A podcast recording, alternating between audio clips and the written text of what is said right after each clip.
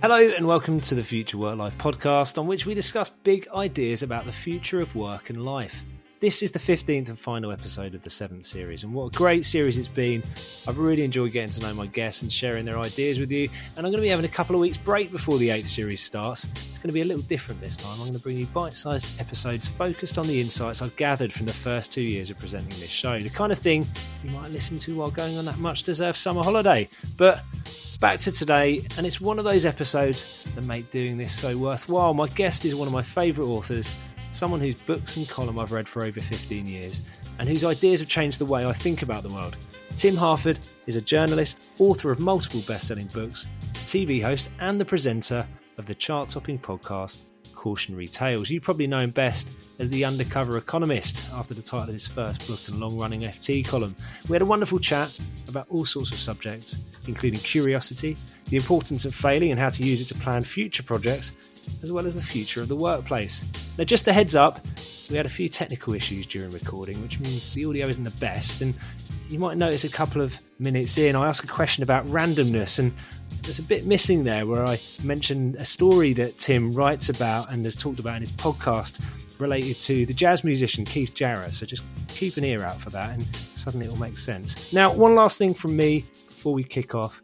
I've now launched my cohort based course on Maven that I talked about in previous weeks. It's called Accelerate Your Career by Designing a Work Life Flywheel. And if you're up for interactive sessions with me, expert guests like those on this show, and other students with the same ambitious career goals as you, sign up or get in touch with me for more info.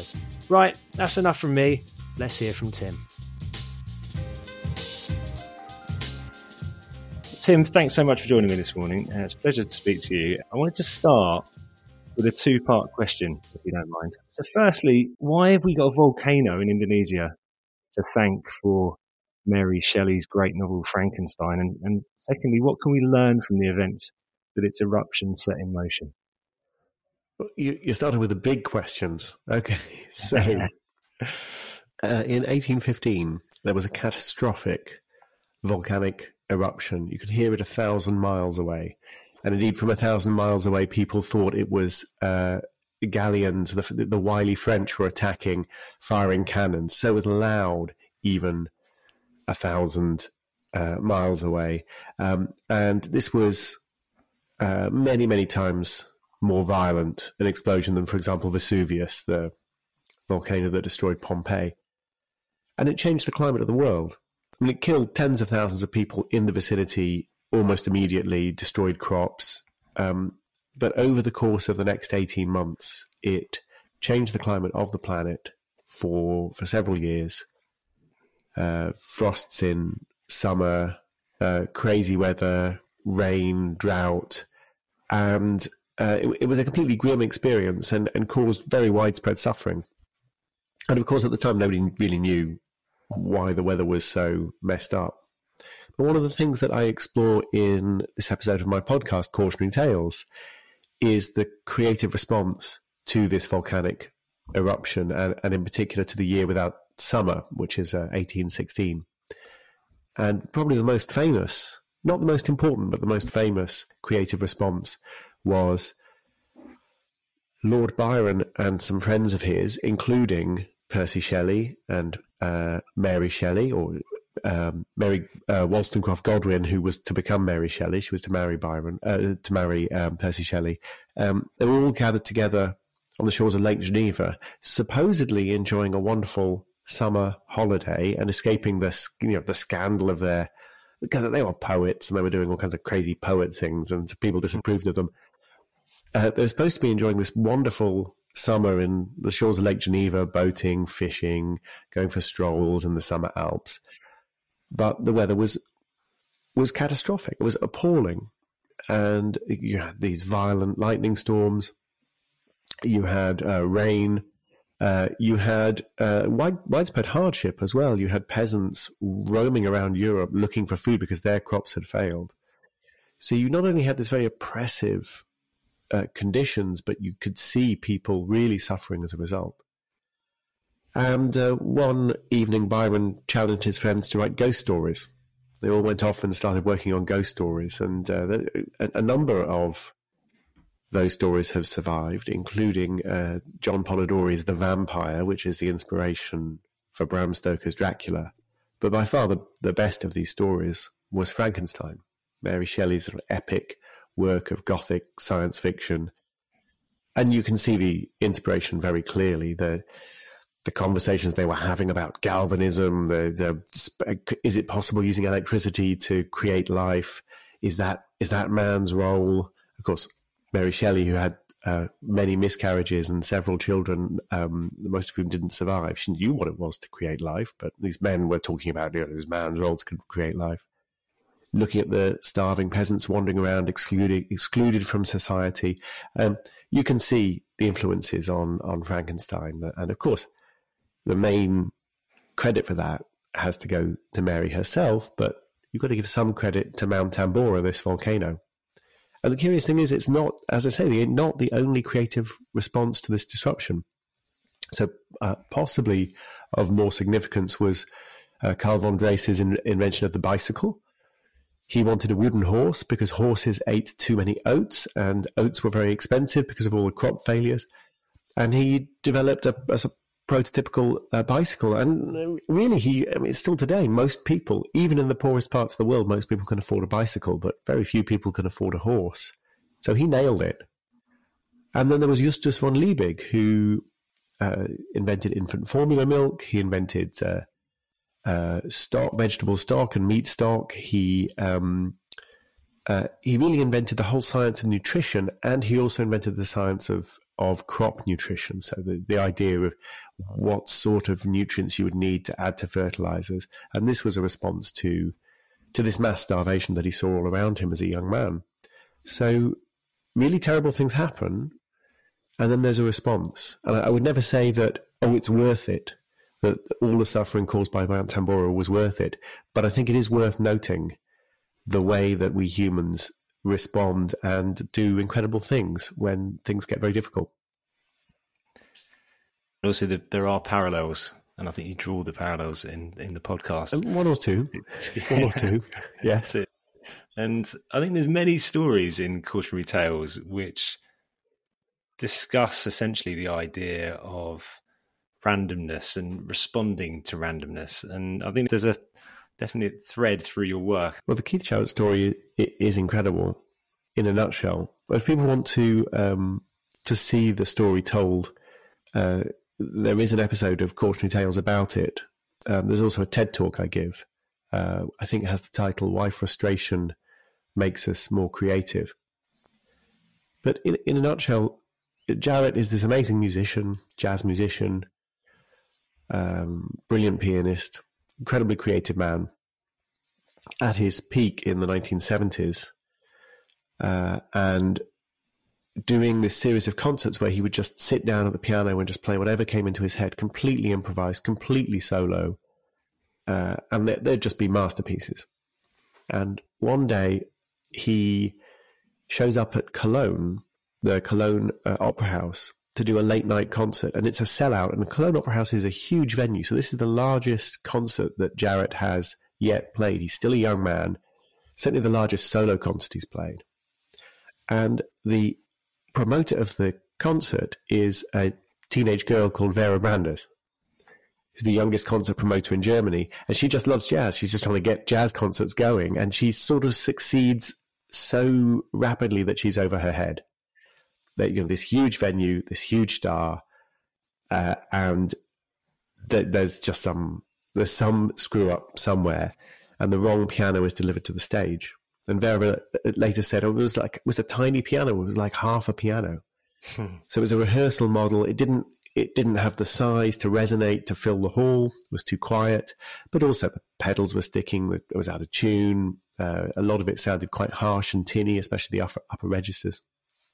And so Jarrett just refused to play. And he only he only changed his mind when Vera begged him and you can just imagine this scene of, of Jarrett looking at this this teenage girl and thinking about 1,400 people showing up for this late concert. They're probably going to be a little bit drunk and there's going to be no music because Jarrett doesn't want to play that piano. And just thinking about what she's going to go through and taking pity on her. And he and he says to her, "Never forget, only for you." And so he does this very brave thing, which is to walk out in front of this huge audience to sit down at this piano that he knows is no good. It was, I mean, it's described as unplayable, and to try to get something out of it. And the remarkable thing is that he doesn't just play some music and it's fine. He produces what many people regard as the finest concert of his career. And it's all on tape because his producer records the concert wanting documentary evidence of what a musical catastrophe sounds like. This is what happens to you if you don't give Keith the proper equipment.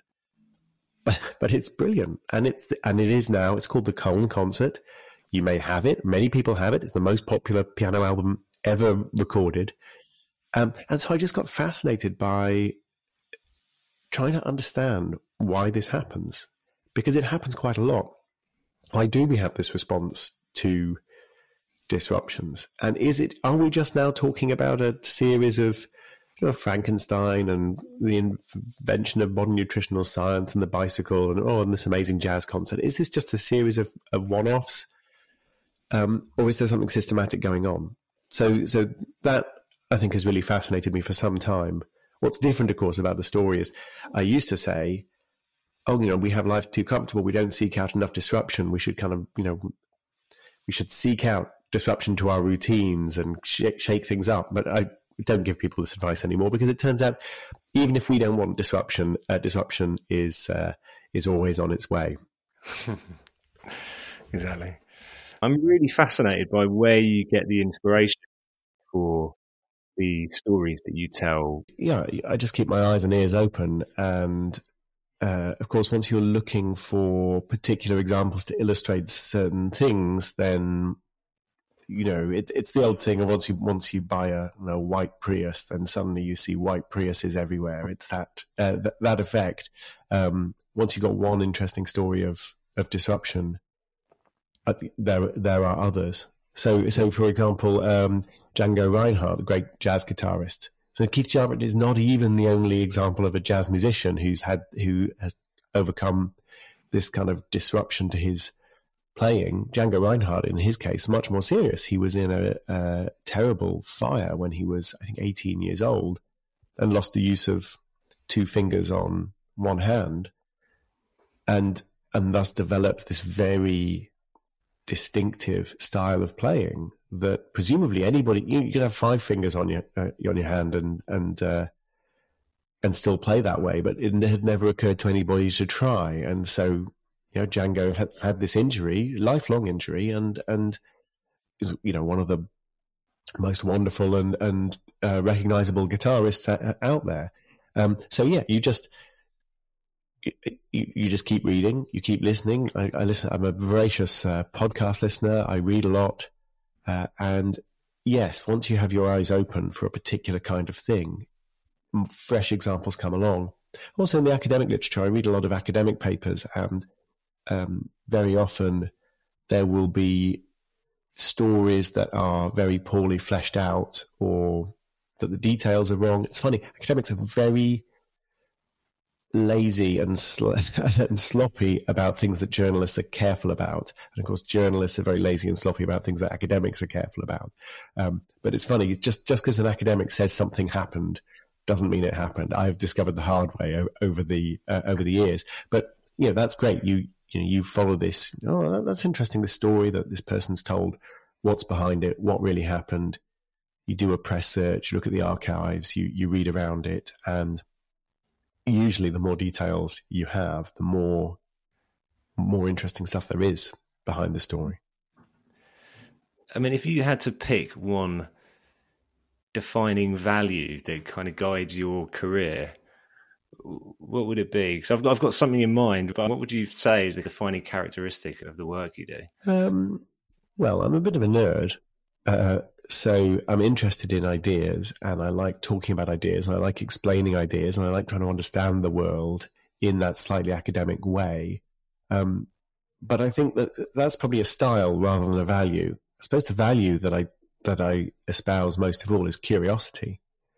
I'm just um, very interested in what I don't know and in the gaps in my knowledge, and always wanting to find out a little bit more uh, and pursue all of these all these these different stories, all these different ideas down all these different um, byways and detours, and that's a wonderfully satisfying process to me. So it's probably curiosity, but I'm curious as to what value you had in mind as as a, a reader of my work and a listener to my podcast.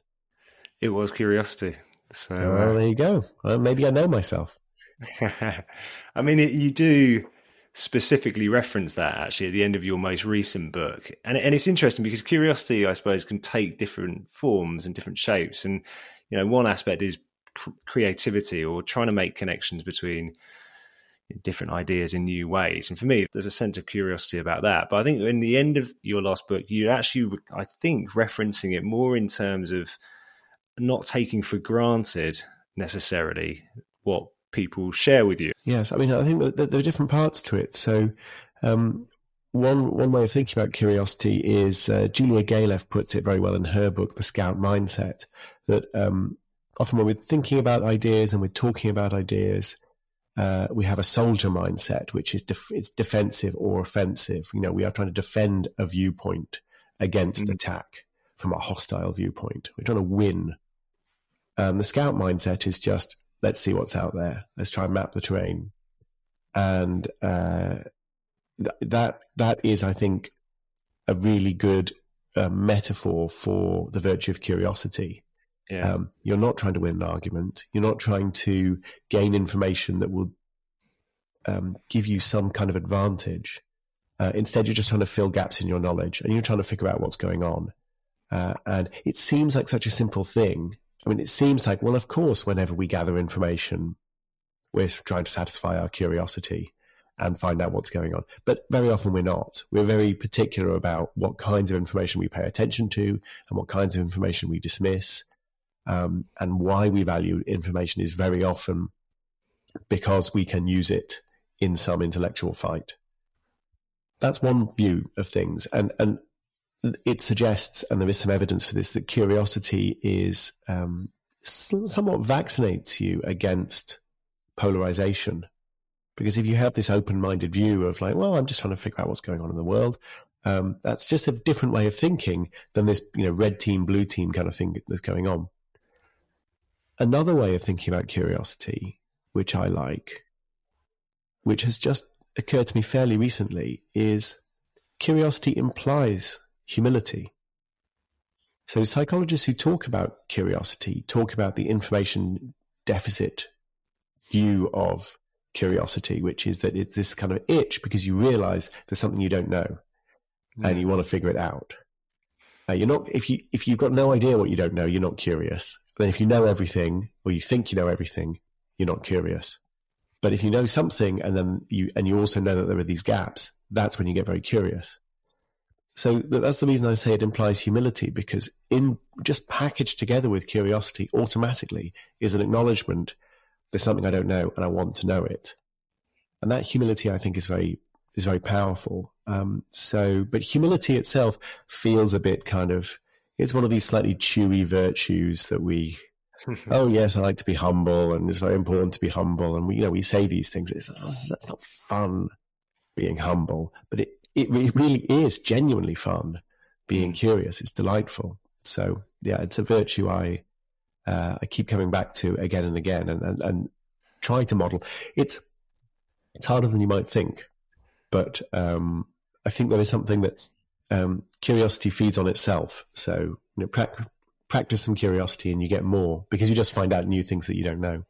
You mentioned there about it's only occurred to you relatively recently. I think many of us have had to reframe our experience of work and life very differently over the past couple of years.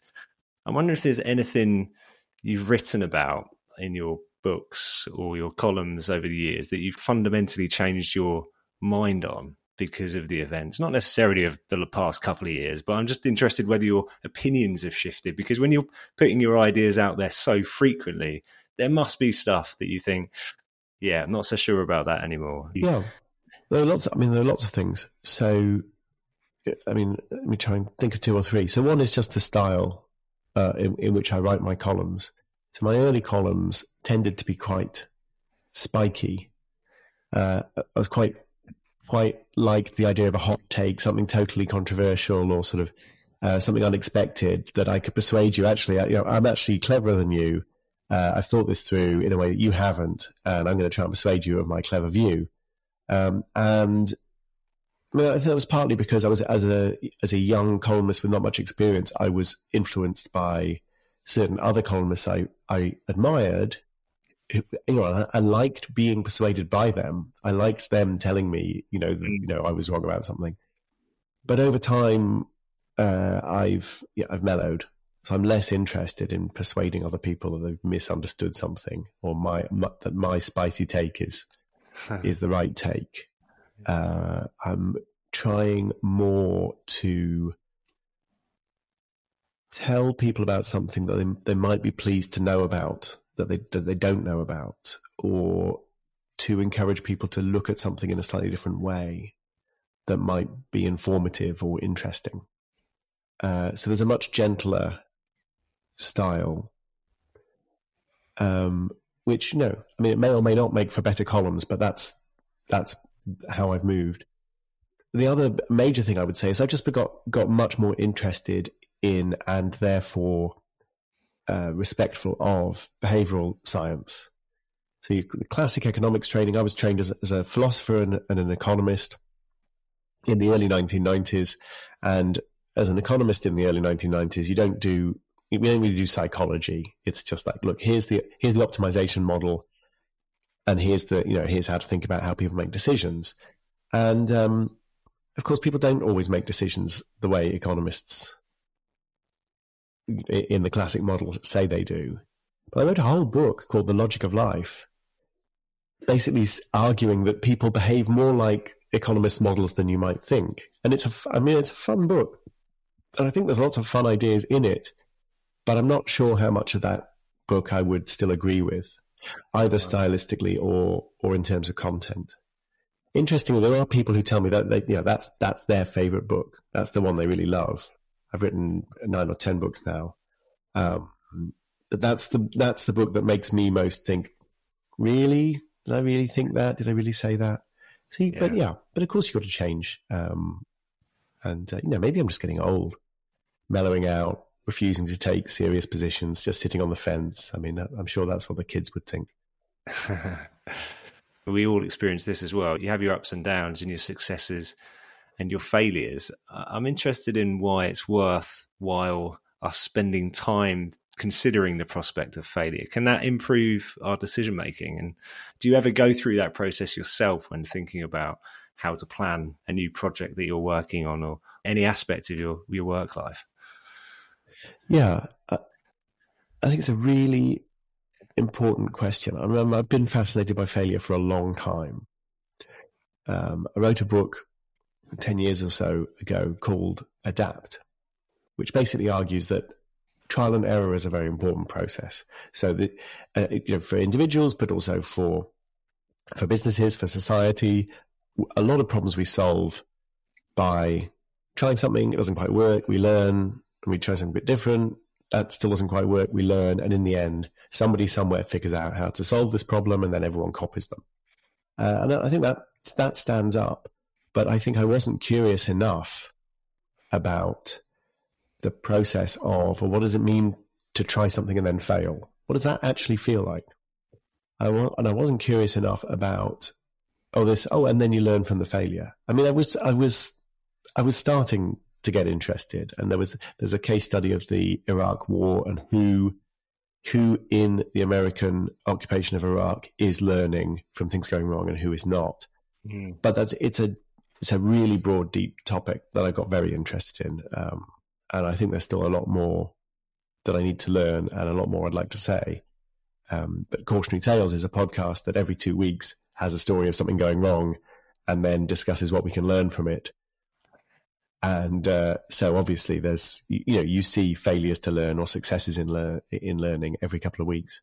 Um, as far as evaluating my own work goes, um, yeah, I'm always trying to I'm always trying to learn. It's intriguing because different kinds of work give you feedback in different ways or from different people and different timescales. So with a book, by the time you really learn whether a book is resonating with people, whether a book has got a great little story that will help you in a you know in a media interview, or whether it's got a hook that will get people interested, or a good title, or all, by the time you learn all this stuff, it's too late. you try and file it away and and learn from you know what worked, what didn't work, and it's incredibly difficult actually uh, because the the feedback loops are so long and so slow and so floppy. Um, what I love about speaking, I do a lot of speaking, is if you're on stage, you're you're learning almost instantly. This is people are paying attention. Yeah, people people laughed at that joke, or it's a bit flat. Maybe maybe need to change, slightly change direction.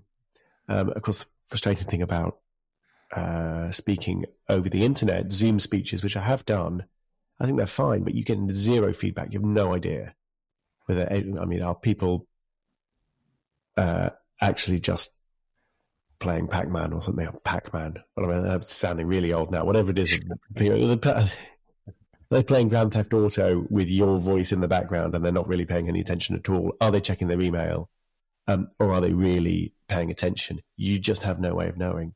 Um, so, and then the newspaper columns and the the podcast and the radio that's more in the in the middle. If you've done something that people really liked or that people really didn't like, um, you'll find out within a few days, and so that's enough time to maybe reflect and adjust. But it's not just about your own attitude to examining what's going on and examining your failures. Um, although that's important, there's also something structural going on. There's just some stuff is just much much easier to learn than others. And I mean, you can broaden that out and say, okay, well, um, uh, you know, Google can learn very very fast if they tweak the search algorithm, whether that's giving people results they want, whether that's improving engagement. Uh, whereas, say you're in charge of the US's nuclear deterrence program, you got a whole load of hydrogen bombs. Uh, is it working? How well are you doing? What mistakes are you making? I mean, where's the feedback loop? It's impossible. Mm. All you can do is just get together with some colleagues and talk about it and think about it. But you, you know, you will, you will not have many opportunities to learn. Yeah. And the mistakes are likely to be very uncomfortable mistakes. Uh, and there won't be many of them. And, and thank goodness, because when there is one, uh, they've all got the possibility to be catastrophic. So yeah. it's not just about your attitude, although your attitude matters. There's a structural thing going on too. Yeah, well, on a similar theme, although I suppose more related to timing. Um, so obviously, timing matters for great ideas. And the example that springs to mind that I've heard you discuss recently is Clive Sinclair and the C5, which maybe you can explain because here's a great example where timing wasn't right. 30 years later, perhaps this story would have resonated far better. But it's also a great example of somebody who didn't seemingly do any testing at all to see whether the product he was building was something that people actually wanted. so who was who yeah. was Clive Sinclair? I mean, I, I, I love researching that story and just and also hearing what our um, you know what, what, the actors and what our our composer and our sound designer Pascal did with it, and just the sounds of the eighties coming through that podcast are just gr- great fun. But yeah, the C five um, for people who are uh, not British enough or not old enough to know, it looked it was sort of like uh, riding around in a giant white stiletto with tiny little wheels powered by a battery, and it, it, was this sort of yeah, you you know maybe a motorized go kart or something. It was, um, and it was supposed to be the vehicle of the future, and it was a total flop. It was a total flop because people didn't feel safe. It was a total flop because it didn't work that well. Battery power, in particular, was was tricky, uh, and you just get you get splashed with mud, and I mean, yeah, it, it did not think it through. Um, but what is really striking, looking at the story, is clearly there was an important vision there. Light, battery powered, electric vehicles, electric bikes, electric scooters, and of course heavier vehicles too, so electric cars. Clearly are not not just the future, they're the present right now. I mean, they're all around us. They've really taken off. And the man who has done most to promote electric transportation, Elon Musk is the richest man on the planet. Uh, and what really struck me looking at this was Clive Sinclair, the entrepreneur behind the C5, this terrible failure of an electric vehicle. It's very similar to Elon Musk. Uh, you know, a bit of a playboy, made a lot of money in in traditional tech. It was it was uh, personal computers for Clive. It was uh, payments technology for Elon Musk, um, and then went to pour this money into electric vehicles. And one of them just you know, flopped, lost most of his money, became a laughing stock. The other one, yeah, the richest guy on the planet. And I think a lot of it is is timing, as you say. Just uh, if you if you swap them, and if Elon Musk was was an older man and just Clive Sinclair had been born later, you could easily imagine Elon Musk uh, becoming the laughing stock in the 1980s. I mean, a lot of people who laugh at Elon Musk today, but for slightly different reasons. Uh, and you can well imagine Clive Sinclair becoming the richest man on the planet. It's that um, they, they really were very similar and trying to do very similar things. But at the time that Elon Musk was trying to do it, he was absolutely, his timing was perfect. And at the time Sir Clive was trying to do it, his timing was disastrous. Uh, and there you go. And uh, Clive Sinclair died not long ago, um, a few months ago, and I was quite struck. Elon Musk tweeted tweeted a picture of one of Sir Clive's computers, I think the ZX Spectrum, and tweeted to his sixty odd million followers. I I loved that computer, and there was this real bond between these men. This this this older man who passed away had inspired this generation of of computer geeks, including Elon Musk. There was a real connection there across the generations. Quite moving to reflect on.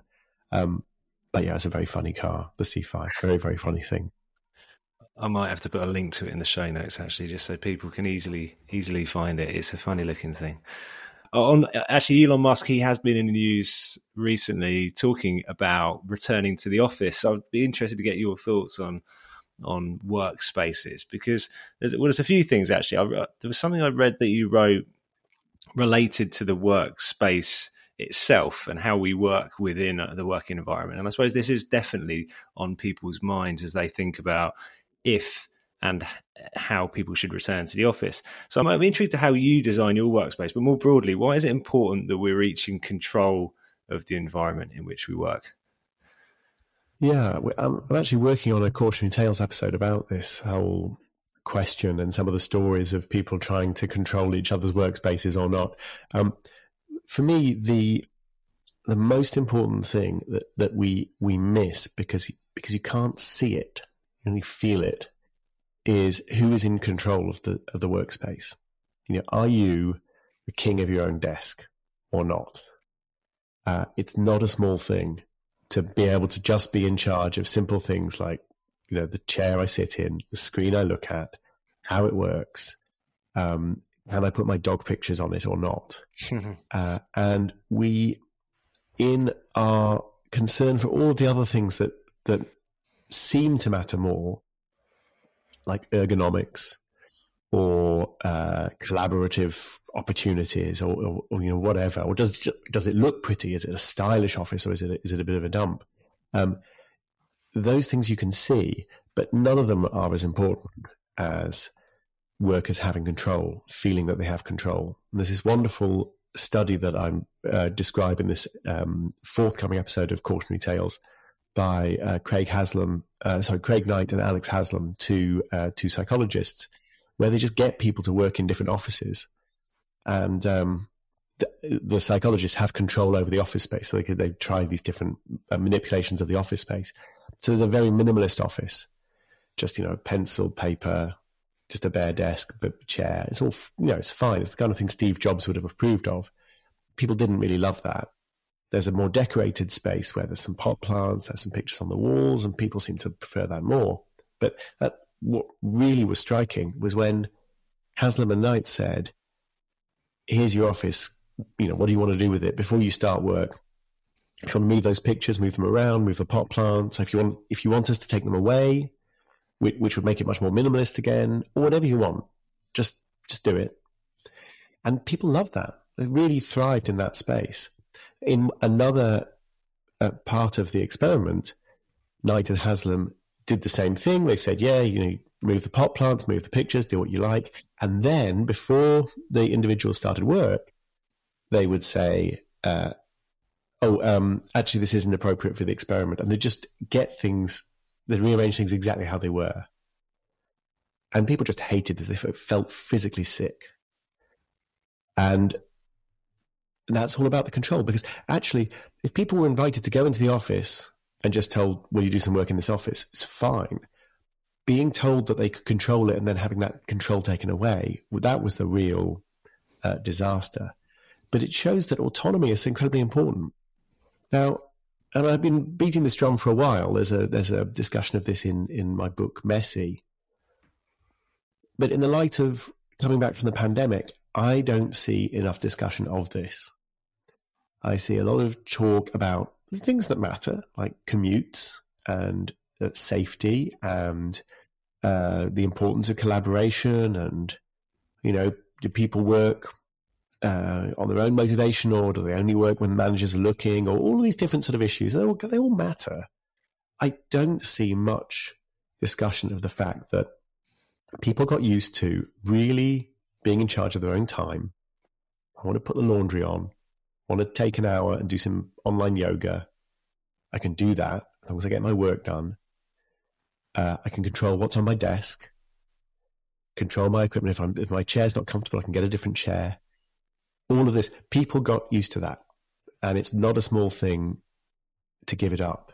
And there's not to say it's more pleasant to work at home. I mean, I have worked at home for 10 years. I love working at home. I've got it all set up just the way I like it. I, am very lucky. I've got the resources to have a, a nice home study. But even the people who found it really hard, who didn't, you know, didn't have that space, who were kind of perched on a, you know, a laptop on their lap and sitting on a bed and there's a dog barking or there's a child crying or whatever. Even then, there was this sense of of being more in charge than at the office. And I think if managers acknowledged that sense of control more and did more to say, yeah, you will get to customize your own space, you have some control over that. I think that that would really help in the, as, we navigate this uh, return to the office. Yeah, it's spot on because, of course, as leaders and businesses have to rethink the way they manage their office space and if it's a big company they're going to have multiple offices. Obviously they're trying to make what you call efficiencies. And in some cases if you're not traveling in every day then hot desking seems to be, be the preferred option.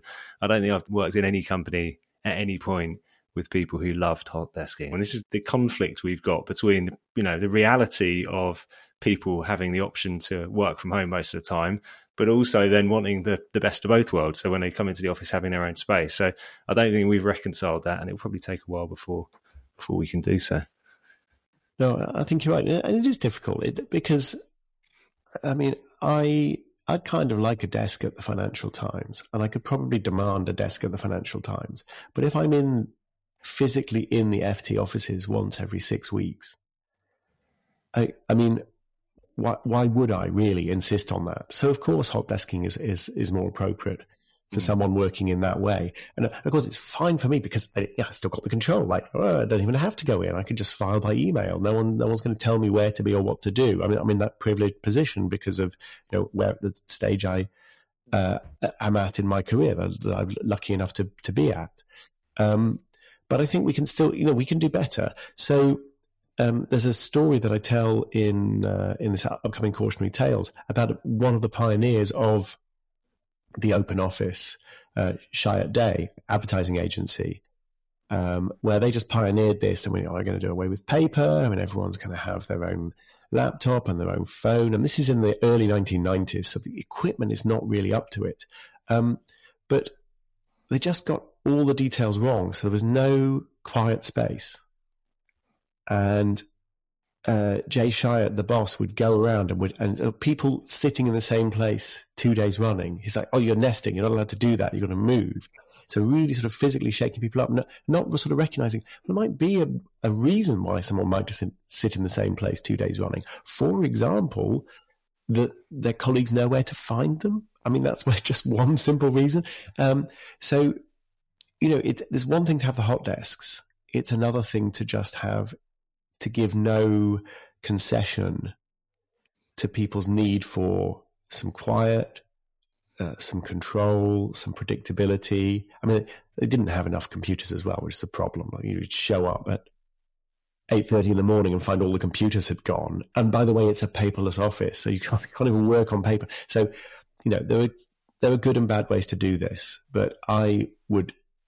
I would personally, as a, if I was a manager, which I'm not, I would start by asking the staff what, what they want and trying to indulge those desires as much as is practical because allowing people to control their space really is important.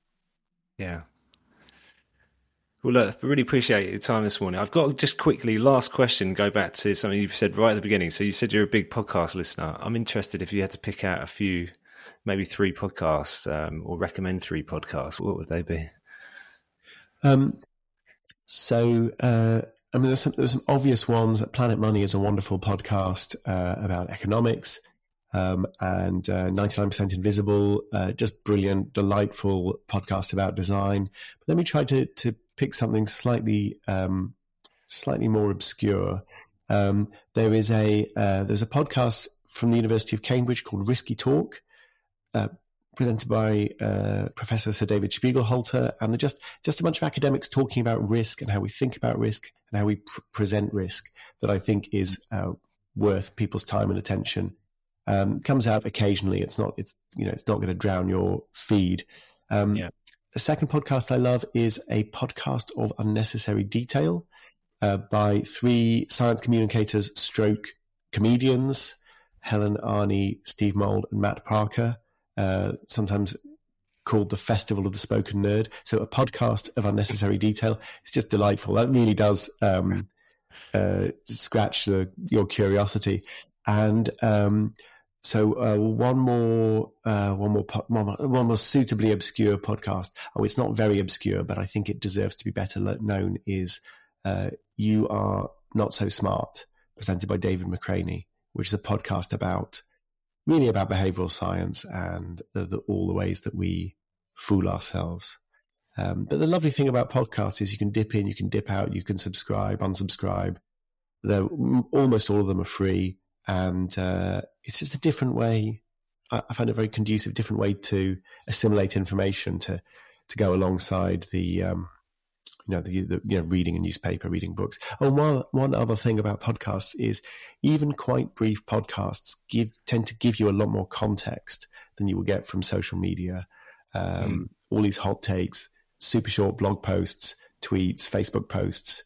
Um, we just seem to live in a world where information is ripped out of its original context, and it's really hard to understand, to make any sense of it. Podcasts almost always give you that context and give you that time, and that's incredibly important. Yeah. Well, um, I've enjoyed this podcast and I enjoy listening to yours. I'll put a link to it in the show notes. Tim, thanks again for your time this morning. Uh, it's a pleasure. Thank you so much, Holly. And that was my conversation with Tim Harford.